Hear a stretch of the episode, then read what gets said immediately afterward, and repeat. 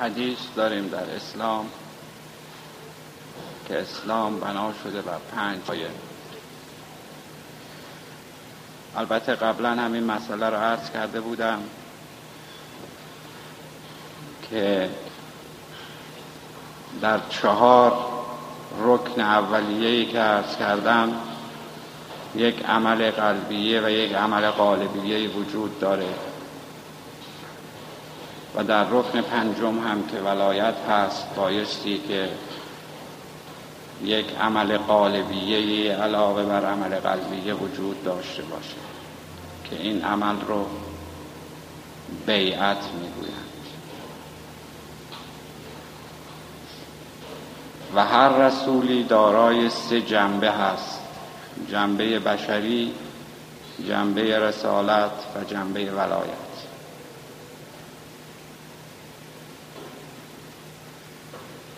در پیغمبر ما حضرت ختمی مرتبت صلی الله علیه و آله و سلم همانند دیگر پیامبران این سه مرتبه وجود داشت. با این تفاوت که مسئله رسالت در وجود مبارک ایشان تمام شد و به همین دلیل به اون وجود مبارک ختمی مرتبت می‌گویند. یعنی مرتبه رسالت به وجود ایشون تمام شد. ولی مسئله ولایت مسئله نبوده و نیست که تمام شدنی باشد. و به عبارت دیگر الی یوم القیامه مسئله ولایت وجود داره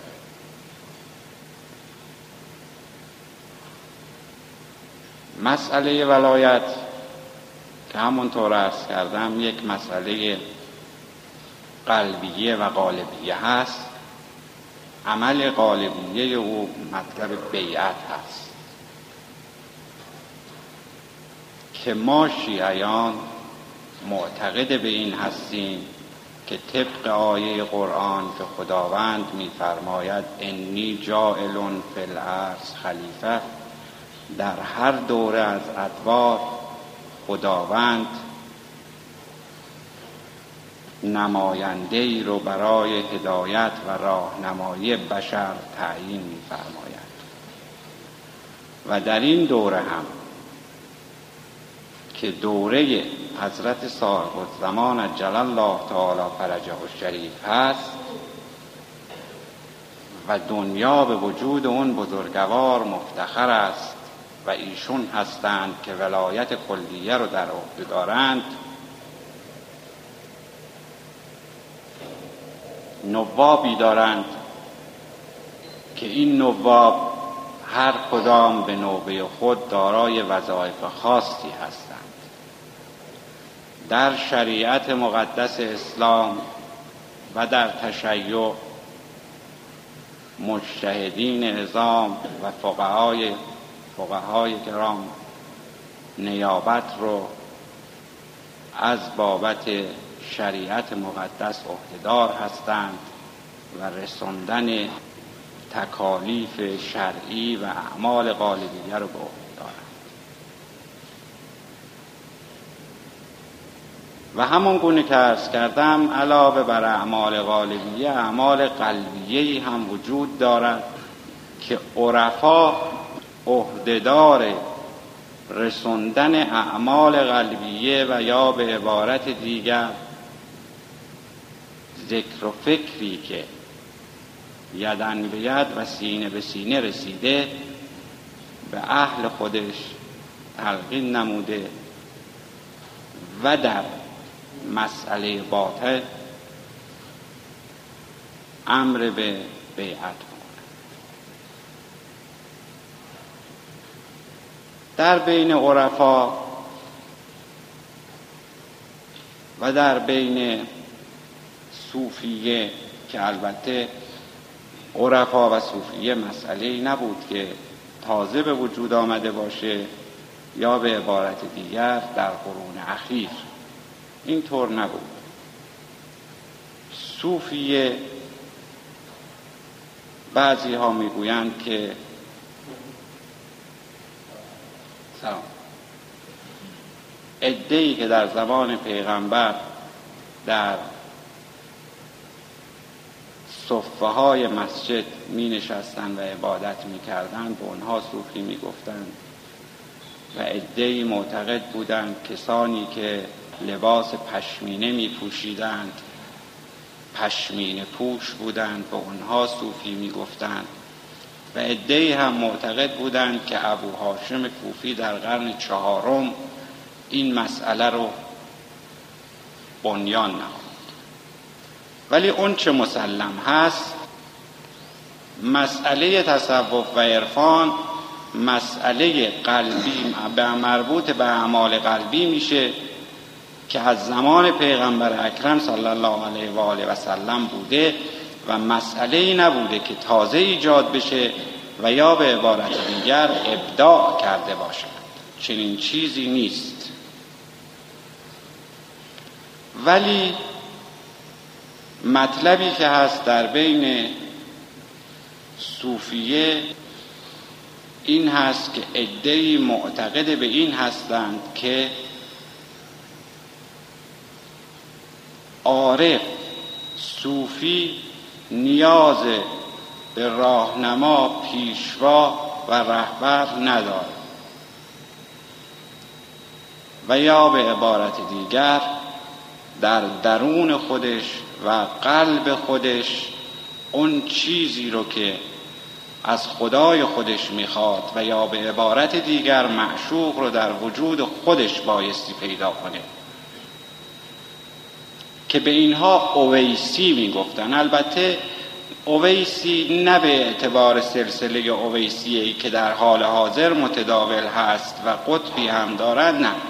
اویسی به کسانی گفته می‌شد که قائل به این بودند که بشر به شخصه قادر به این هست که به مطلوب خودش دست پیدا کنه و نیاز به قطب و راهنما نداره و حتی به بعضی از بزرگان ما به بزرگان عرفا و شعرا مثل حافظ می‌گفتند که اویسی بود و دلیلی هم که بر این ادعا داشتن این بود که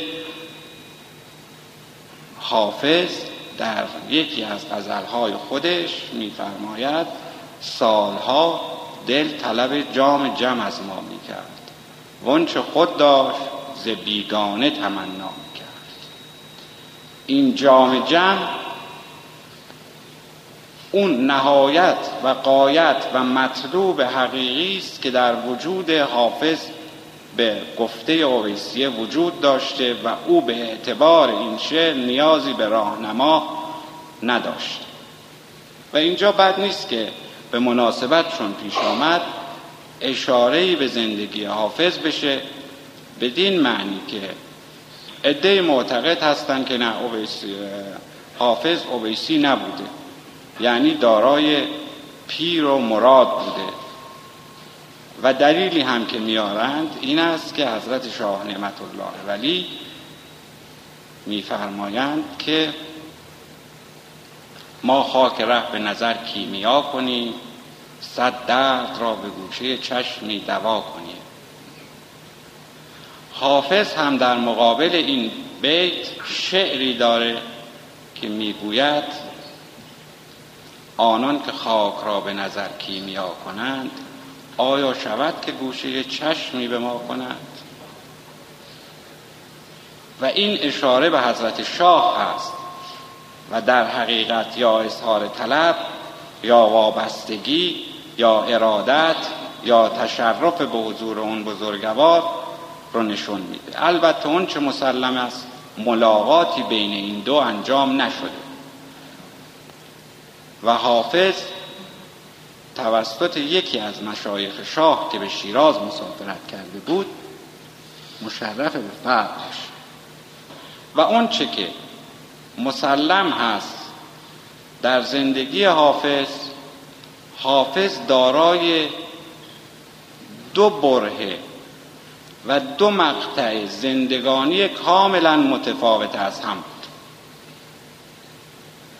یک دوره از زندگانیش زندگانی بوده که شاهد و شراب و شمع و و اونچه که نمایانگر اصالت های عرفان هست به کار برده اونها مقصودش همون چیزهای واقعی بوده. یعنی واقعا اگر اشاره به شراب می‌کرده می انگوری رو می‌گفت. و در برهه دوم و مقطع بعدی زندگی حافظ مقطع عرفانی زندگی او مطرحه که تمام اینها رو کنار گذاشته و در یک سرگشتگی طالب حقیقت واقعی محبوب واقعی معشوق واقعی رفت. و اگر کسی قلبا و با تمام وجود به دنبال خواسته واقعی و محبوب خودش بدون توجه به مادیات داشته باشه یعنی دوست رو فقط به خاطر دوست بخواد به او می‌رسه. کما این که حافظ رسید. دوش وقت سحر از قصه نجات هم دادند و اندرون ظلمت شب آب حیات هم دادند. این شروع زندگی عرفانی حافظ می شود و اصولا بحث دیگری را اگر در مورد حافظ مطرح بکنیم این است که فرض رو بر این بگذاریم که تمام اشعاری که در دوره اول زندگی خودش گفته و به اشعار عاشقانه معروف بود چون اشعار مقطع بعد زندگی حافظ به اشعار عارفانه معروف بود. بحث رو بر این آغاز کنیم که آیا حافظ اشعار اولیه رو اشاره به می و معشوق که می کرده واقعا اون می و معشوق ظاهری بوده و در مقطع بعدی اصطلاحات عرفانی رو به کار برده. این چگونه می شود به نظر من در اینجا بحث بحث قابل توجه و قابل تعمقی نمی‌تواند باشد چرا؟ چون تاریخچه زندگی حافظ نشان دهنده این هست که حافظ در مقطع بعدی زندگی خود و در دوران آخر زندگی قدر مسلم این است که به دریای عرفان رسیده و ما اگر این فرض رو قبول بکنیم که اشعار ثانویه حافظ اشعار عرفانی بوده و به عبارت دیگر عرفان رو به معنی واقعی خودش پذیرفته حال کار نداریم که مرشدی داشته یا اویسی بوده این بحثی شده ولی اون چه مسلم است در مقطع بعدی زندگی خودش به بعد عرفانی زندگی رسیده بوده. در اینجا بحث زائد است که بگوییم در گذشته چگونه زیسته و چگونه شب رو گذرونده و اشعار او دارای چه مقاطعی است. چرا؟ به این دلیل که شما وقتی به یک آتش گداخته می رسید یعنی زغالی رو می بینید که این زغال آتش شده. نورانیت داره. حرارت میدن از تماشای اون شما لذت می‌برید. هرگز به دنبال این نمیرید که این زغال روزی دانه بوده. او رو کاشتند اون رو کاشتند. بعد تبدیل به نهالی شده و مرور زمان او رو تبدیل به درخت کهنی کرده و بعد از گذشت زمان این درخت خشک شده و بعد از خشک شدن او رو از ریشه در آوردند و تبدیل به زغال کردند و این زغال آتش شد. هرگز به دنبال ماوقع و گذشته این آتش کسی نمیرد و در آن لحظه از حرارت آن لذت می‌برد. فکر این که روزی دانه ای بوده و در زمین کاشته شده برای او مطرح است و در مورد حافظ هم این به طور مسلم مطرح است که حافظ دارای این حرارت و این آتش گداخته شده بوده. که می توانسته شمع محفل باشه. و هر یک از بزرگان عرفان رو که بنگریم دارای مقاطع مختلف زندگی بودند که این مقاطع و این گوشه های زندگی آنها بالاخره برمیگشته به عرفان. مثال دیگری هست در مورد مولوی. مولوی شاهکار او مصنوی معنوی است. شروع مصنوی با این بیت هست که بشنو از نی چون حکایت می کند از جدایی ها شکایت می کند. که من به شخصه بشنو از نی رو همیشه معتقد بودم که اگر بخوانیم بشنو این نی به مراتب زیباتر و بهتر و شکیلتر خواهد بود تا از نی چرا؟ به دلیل اینکه این وقتی گفته بشه گفته بشه بشنو این نی چون نکایت می کند این زمیر اشاره هست یعنی در حقیقت مولوی به خودش اشاره می‌کنه. این نی این نی کیه؟ مولویه. بشنو این نی چون حکایت می‌کند. مولوی حکایت می‌کند. چه حکایت می‌کند؟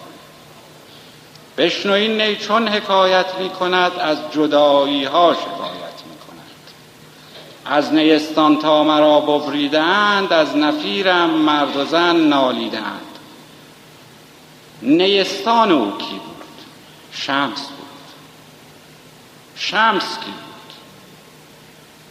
مولوی برای اینکه بدونیم شمس که بود لازم است که به تاریخچه زندگی مولوی اشاره بشود و مروری بر گذشته او قبل از آشنایی شمس که منجر به سرودن مصنوی و دیوان شمس شد بشود.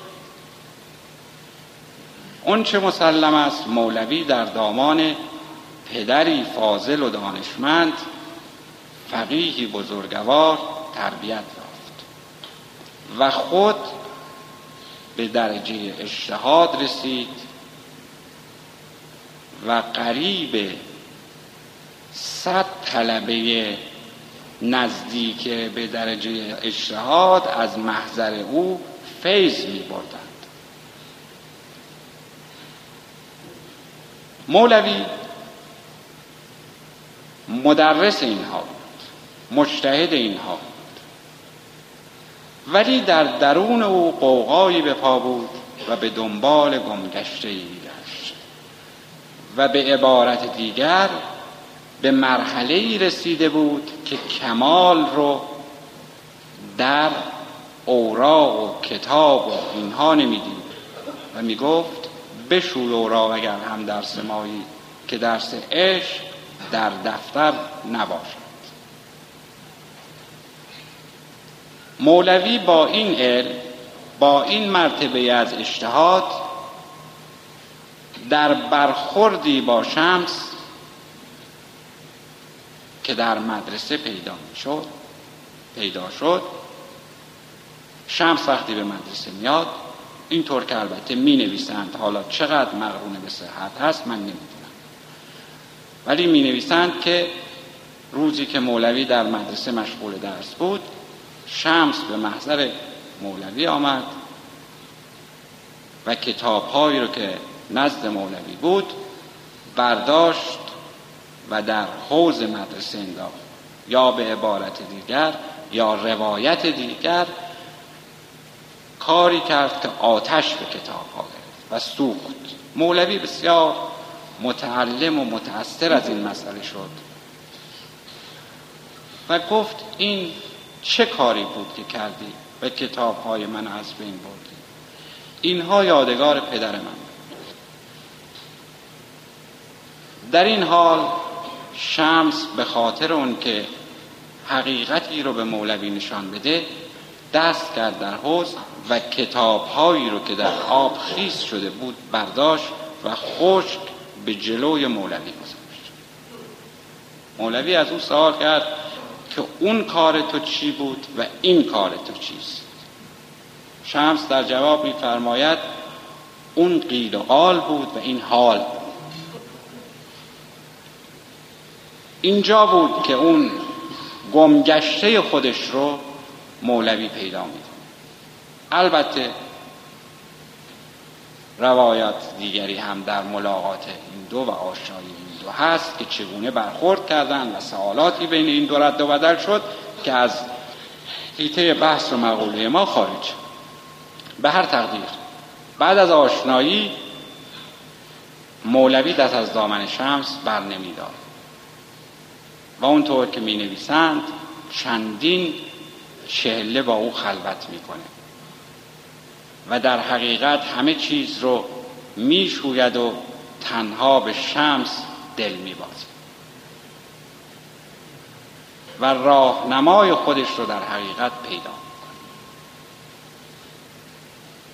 شاگردان او که در مدرسه بودند نگران از حال استاد ولی قافل از این که در درون او چه میگذرد و چه قوقایی است و چه شور و شعفی در او پیدا شده که معشوق حقیقی خود رو پیدا کرد. اون چیزی رو که مولوی در وجود شمس می‌دید اونها نمی‌دیدند. اگر می‌دیدند بر این نمی که استاد خود رو ارشاد کنند و نصیحت کنند. آمدند به حضور مولوی.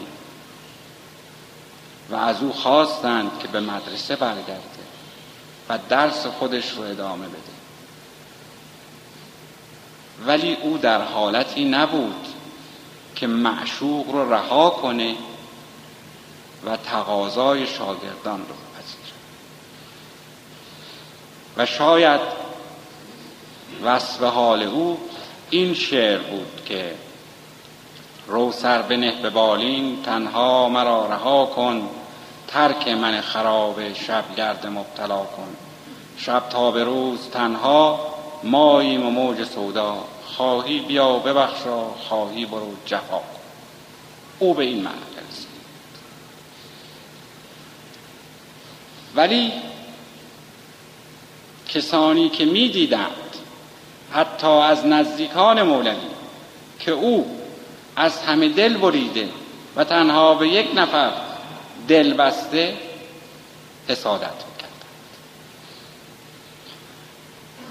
و بنا به بعضی از اقوال یکی از فرزندان مولوی شمس رو از بین می‌برد. به حدی در روحیه مولوی مؤثر واقع میشه این قضیه که انزوای مطلق رو اختیار می‌کنه. چون شخص اگر عاشق بشود به هیچ عنوان نمی‌تواند از معشوق ببرد.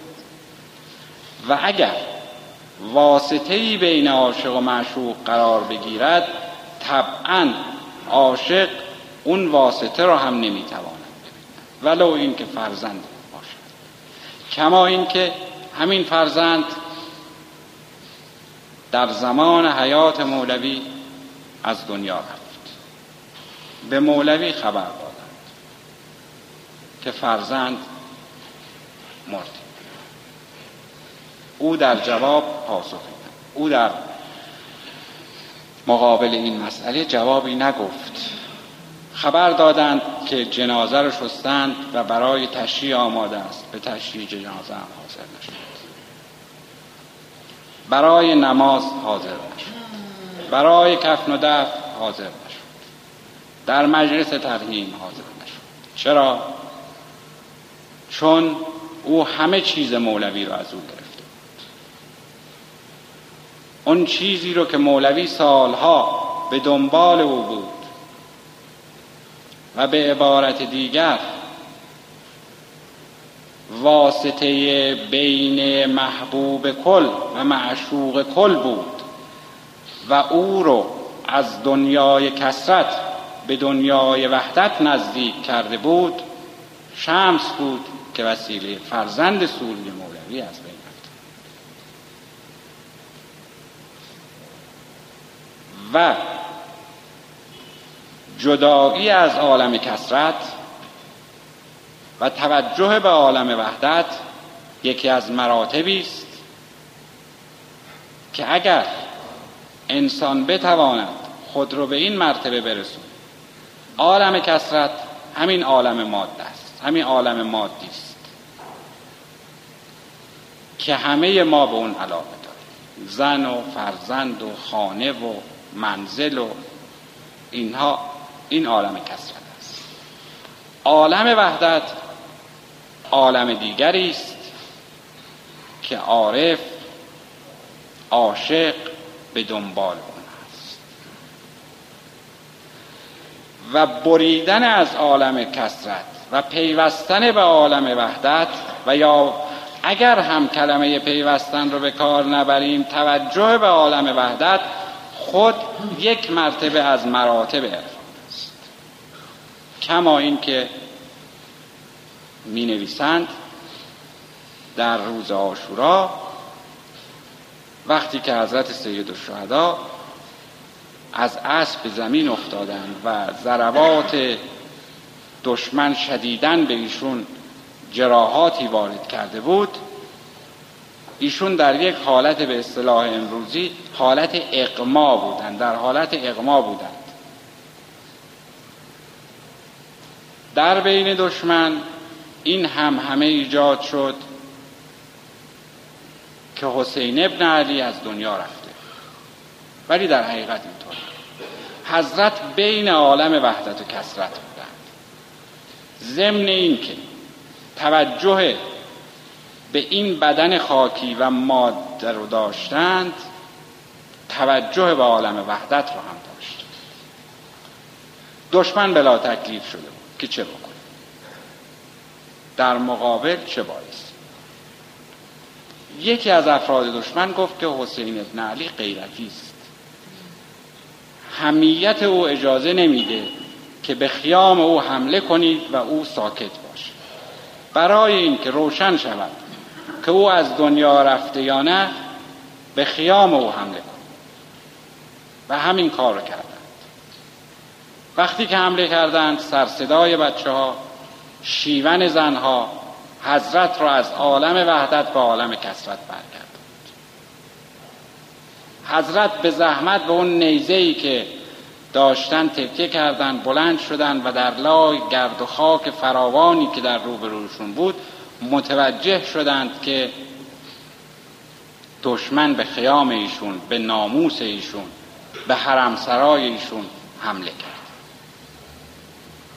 حسین ابن علی علیه السلام در این حالت متوجه دنیای کسرت شد و طبیعی است که هر بشری که دارای غیرت باشه و اون هم حسین ابن علی علیه السلام که غیرت او شهرت عالمگیر داشت نمی‌تواند نادیده بگیرد اون رو که بر نوامیس او و همین دلیل با نهایت سختی فریاد برآورد که ای بی حیا مردم اول کار منو تمام کنید بعد به خیام من حمله کنید. که در همین بین یکی از اونها نیزهی به حلقوم اون بزرگوار وارد آورد و ایشون از دنیا رفت. و در اینجا بود که ایشون به طور مطلق از دنیای کسرت بریده شدند و به دنیای وحدت پیوستند و تمام آرزو و آمال بشر یعنی بشر خدا دوست این است که بتواند خود رو از عالم کسرت ببرد و به عالم وحدت بپیوندد. و یا حداقل رو به سوی او برود. و راه این کار چیست؟ اجرای دستورات. اجرای دستورات همونطور که ارز کردم یک دستورات قالبیه داریم و یک دستورات قلبیه زمانی که این دستورات رو توامان انجام دادیم یعنی اعمال غالبیه که اعمال شریعت مقدس اسلام هست و اعمال قلبیه که مربوط به قلب انسان هست نه جواره. اینها رو که انجام دادیم هر دو.